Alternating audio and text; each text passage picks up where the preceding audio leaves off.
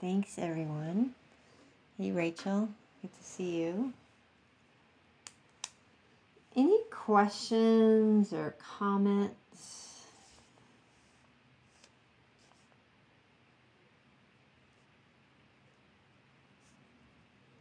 I hope you were able to connect with some gentleness. It's so important.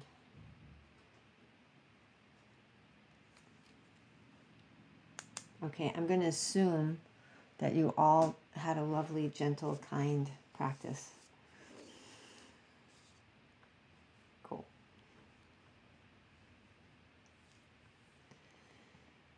I think I think it's really helpful. It's really important to cultivate that. And I know I talked about this a few weeks ago, but it's really important to cultivate the experience of gentleness, the experience of kindness, compassion, because um, we get used to it not that that's a bad thing. It's not that we're complacent or acquiescent. It's that we have that ability to connect with the the um, those beautiful qualities that are there when we're when we're present.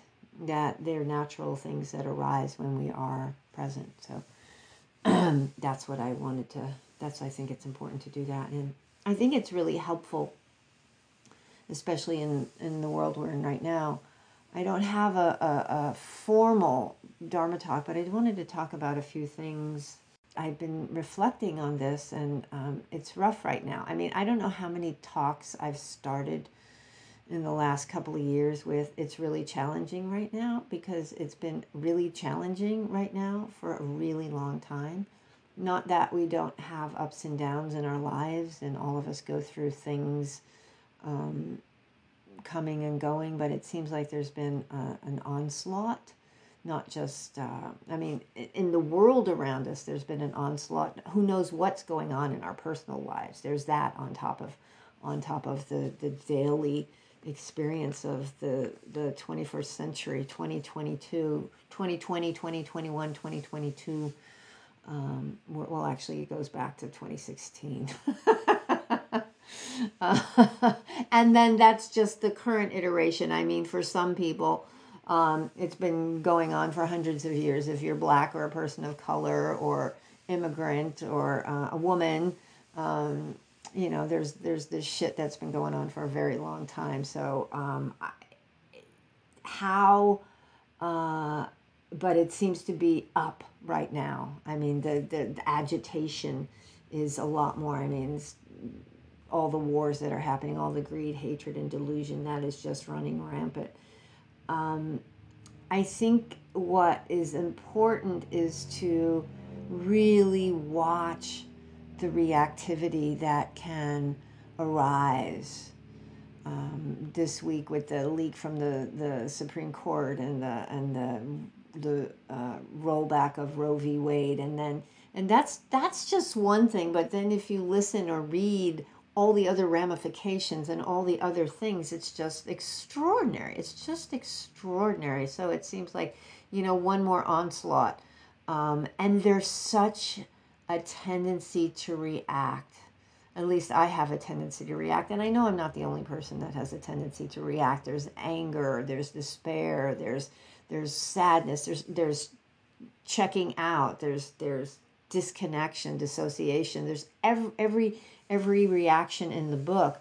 Um, and so there's this reactivity, and then the impact the reactivity has on us. There's these multiple experiences. There's the experience of the situation, and then our re- reaction to it, and then the impact that our reaction has on it. Because if you're running around angry all the time, that's not helpful. That's not beneficial. And if you kind of tend to check out and I think I'm going to eat a bunch of chocolate almond croissants or and wash it down with a pint of vodka, that has an impact too. Um, that's a way to check out. Um, so really have to watch that and that is why I think mindfulness this practice is so beneficial, especially the practice we did this evening of connecting with the experience of kindness, connecting with the experience of compassion, connecting with the experience of joy or ease or tranquility.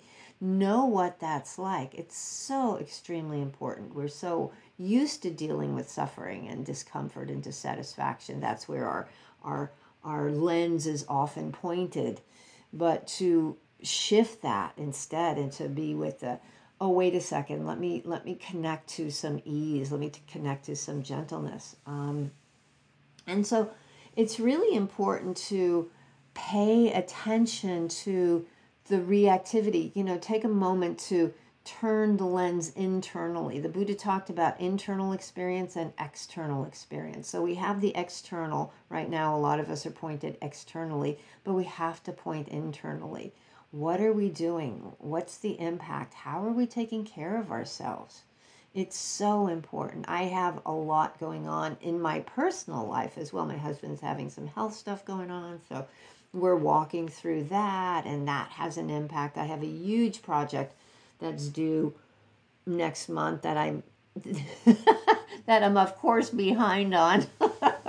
so that's like ah, that's that's the waking at four o'clock in the morning. Um, although I now I wake up at four o'clock in the morning. I used to wake up at three o'clock in the morning, four o'clock in the morning, and have all the stories in my head. Ah, now I just wake up at three o'clock in the morning and go, okay, okay, I'm awake.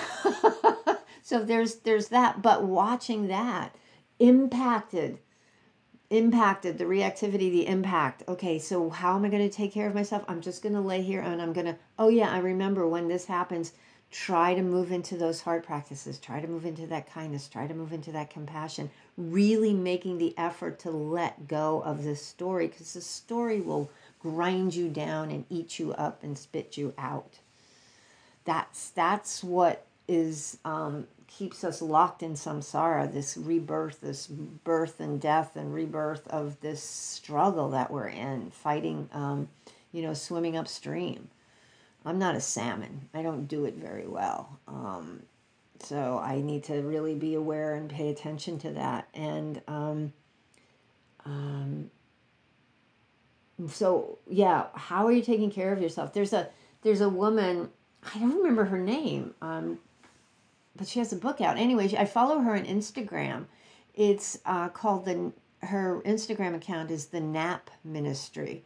I don't know if you've heard of her, but she talks a lot about you have to rest and this grind culture that we're in and this always going and always doing. It's part of white supremacy and capitalism and the colonial mindset produce productive you know we're cogs in the wheel and we have to produce and you know we're measured by our productivity we're numbers on a piece of paper or digitally we're digital numbers um, and even if we don't do that there's a culture that kind of points towards that so we can really get caught up in i gotta do i know for me i was um, I uh, I'm pretty healthy, so I don't get sick a lot. So when I do get sick, I would be so annoyed with myself that I'm, you know, I wouldn't allow myself to be ill. I wouldn't allow myself to be a human being.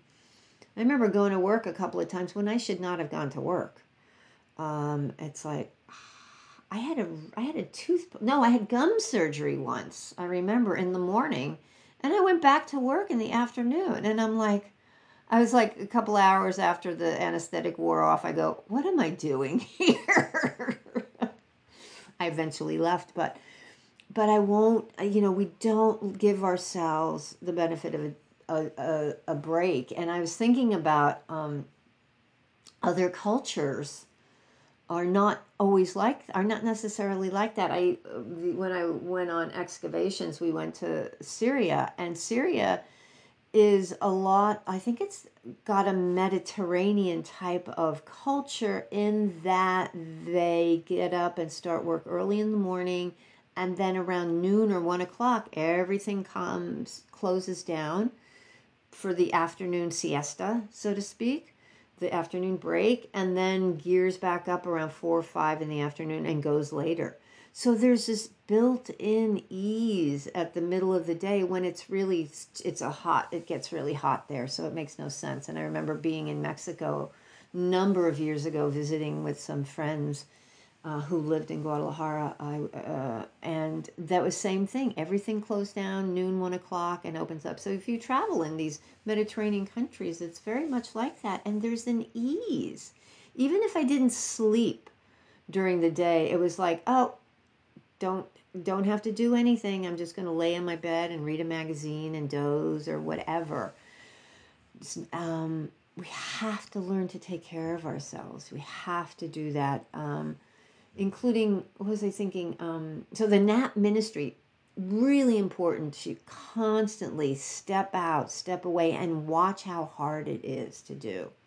You know, watch how hard that is to disengage. But we have to do that, and we have to um, you know, the fifth precept, I talked about the precepts uh, a while ago, and the fifth precept of watching our consumption. And Thich Nhat Hanh talks about watching what we read and what we listen to. And you don't have to listen to the news. My husband has, I'm in another room and he's over there somewhere, but he had he listens to MSNBC a lot. And it's like, I hear it in the background and it's the same stuff. All they say the same thing over and over and over again and you're just and it's like you walk through and it says breaking news and i'm like that happened three days ago. That's not breaking news anymore. It's like stop it.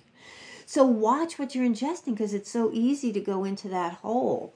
Um, so just take care of yourself. And um, another piece of what what came up for me this this afternoon as I was reflecting on what I wanted to talk about is tomorrow is Mother's Day.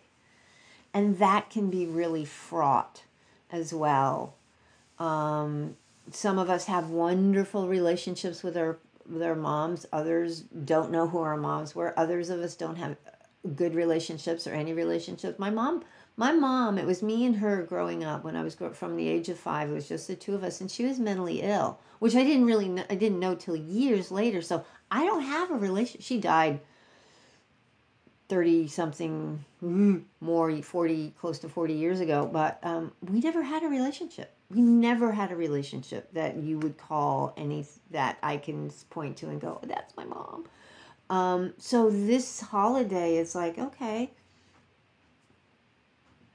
so we have to watch again how society tells us we should behave, we should feel, we should purchase the appropriate gift. That's another one of those commercial consumerist things that um, we don't have to buy into. We have to really pay attention to what we think is correct and instead come into awareness of what our experience is. What is the experience right now for you around what's happening in the world, perhaps around Mother's Day? Perhaps around that. Again, that can be like a lot of these holidays that we have um, imprinted with importance. It's it's it's very personal. It's very personal. Perhaps you have a chosen family that's not blood relation you know and and what that did for, for me is reminded me of taking refuge in the sangha that community of people on the path whatever path there's the sangha of practice of us sitting together this evening um, talking about this reflecting on this but there we have other communities that we connect with sangha simply means community originally it meant the monastic community that the buddha established back uh, in his time, and that has continued down through the centuries. But it's also kind of morphed into this community of us sitting here today together, even if we're not in a room together, but we're together connecting around this, or um, if you're in a room together, or people who are joined together in um, a common bond, a caring bond, a wise and skillful bond. You know, I wouldn't call people I'm sitting at a blackjack table a, a sangha because um, we're not. but you know what I'm talking about. That those folks that you feel safe with, feel connected with, feel supported by. who are walking through this world with integrity, whether they're practitioners or not practitioners. Um, people you can trust and who can offer you uh, support when you need support. So, having this place of Sangha, having this place of refuge is so important. Whether the world is on fire like it is right now, or whether it doesn't seem to be on fire, because it's always on fire.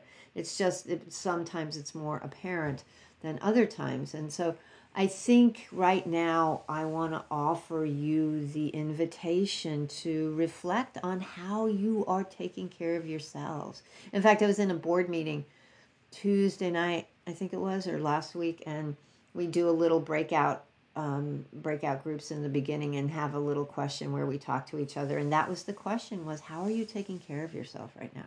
Because it's a social justice organization, and there's a lot of ah right now. So, anyway, my friends, um, I would love to hear how you are doing right now. Um, because it's important to, and how you're taking care of yourself. I'll just share that I'm aware that there's a lot going on and I'm really letting go of a lot of demands on myself that I'm used to doing. I'm, I'm a runner and a doer. And even with this project that's due in a month and a half, I may not it's a grant, so I have to finish it. But it may not, you know, I'm trying not to get caught up in the what ifs. I'm just like, you know, we'll take it one day at a time, one project at a time. I wipe everything else off my calendar and just focus on this. And that's all. And that's all I can do. And if I don't get it all done, it doesn't mean I'm a bad person, which is where my head would go. So, anyway, that's how I'm taking care of myself. And I thank you, thank you, thank you so much, so much for your attention, my friends. Thanks for being here.